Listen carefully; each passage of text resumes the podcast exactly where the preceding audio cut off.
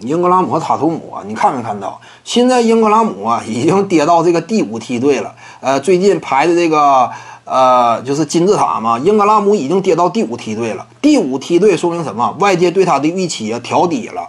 如果说英格拉姆啊就是保持这个赛季前半段的那种发挥的话，那么按照这种路径捋下来的话，那么他当下啊起码应该是第四梯队。有卯一卯劲儿，有可能晋升到第三梯队，跟特雷杨有可能并肩。就如果说一切顺利，但是半路杀出个程咬金嘛，篮下只会三板斧的这个西安威廉姆斯，凭借身体力量的优势以及未来巨大的潜力，盖住了英格拉姆此前的光芒。而且人家是状元出身嘛，你都是哪年的榜眼签了？那都是陈年旧事了。那对于鹈鹕来说，愿意培养谁？当然更加青睐这个西安呐。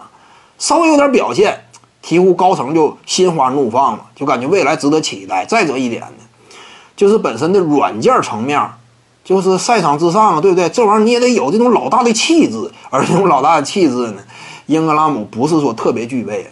他打法上像杜兰特，气质上多少有点也像，就是 英格拉姆啊，气质上也有点接近于杜兰特呀。这玩意儿怎么讲？那这就不是好事儿，对不对？你就更是坐不稳老大。呃，西安威廉姆斯气质上真是有大哥风采，挺像年轻时候的詹姆斯呀，挺像，就是气质层面。詹姆斯是一进联盟舍我其谁，西安威廉姆斯多少有点像。看没看到场上主动发言，板凳席上啊，教练布置战术，他呢，相当于扮演个助教的角色呀，呃，给其他队友啊分析讲解，愿意主动说话，有这种领导力。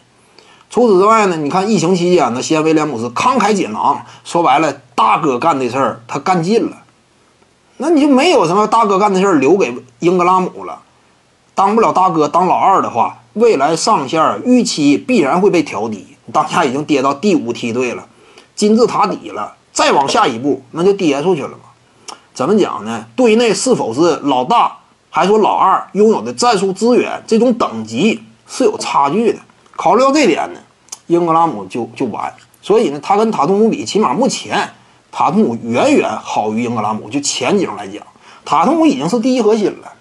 徐静宇的八堂表达课在喜马拉雅平台已经同步上线了，各位观众要是有兴趣的话呢，可以点击进入到我的个人主页当中，在专辑页面下您就可以找到它了。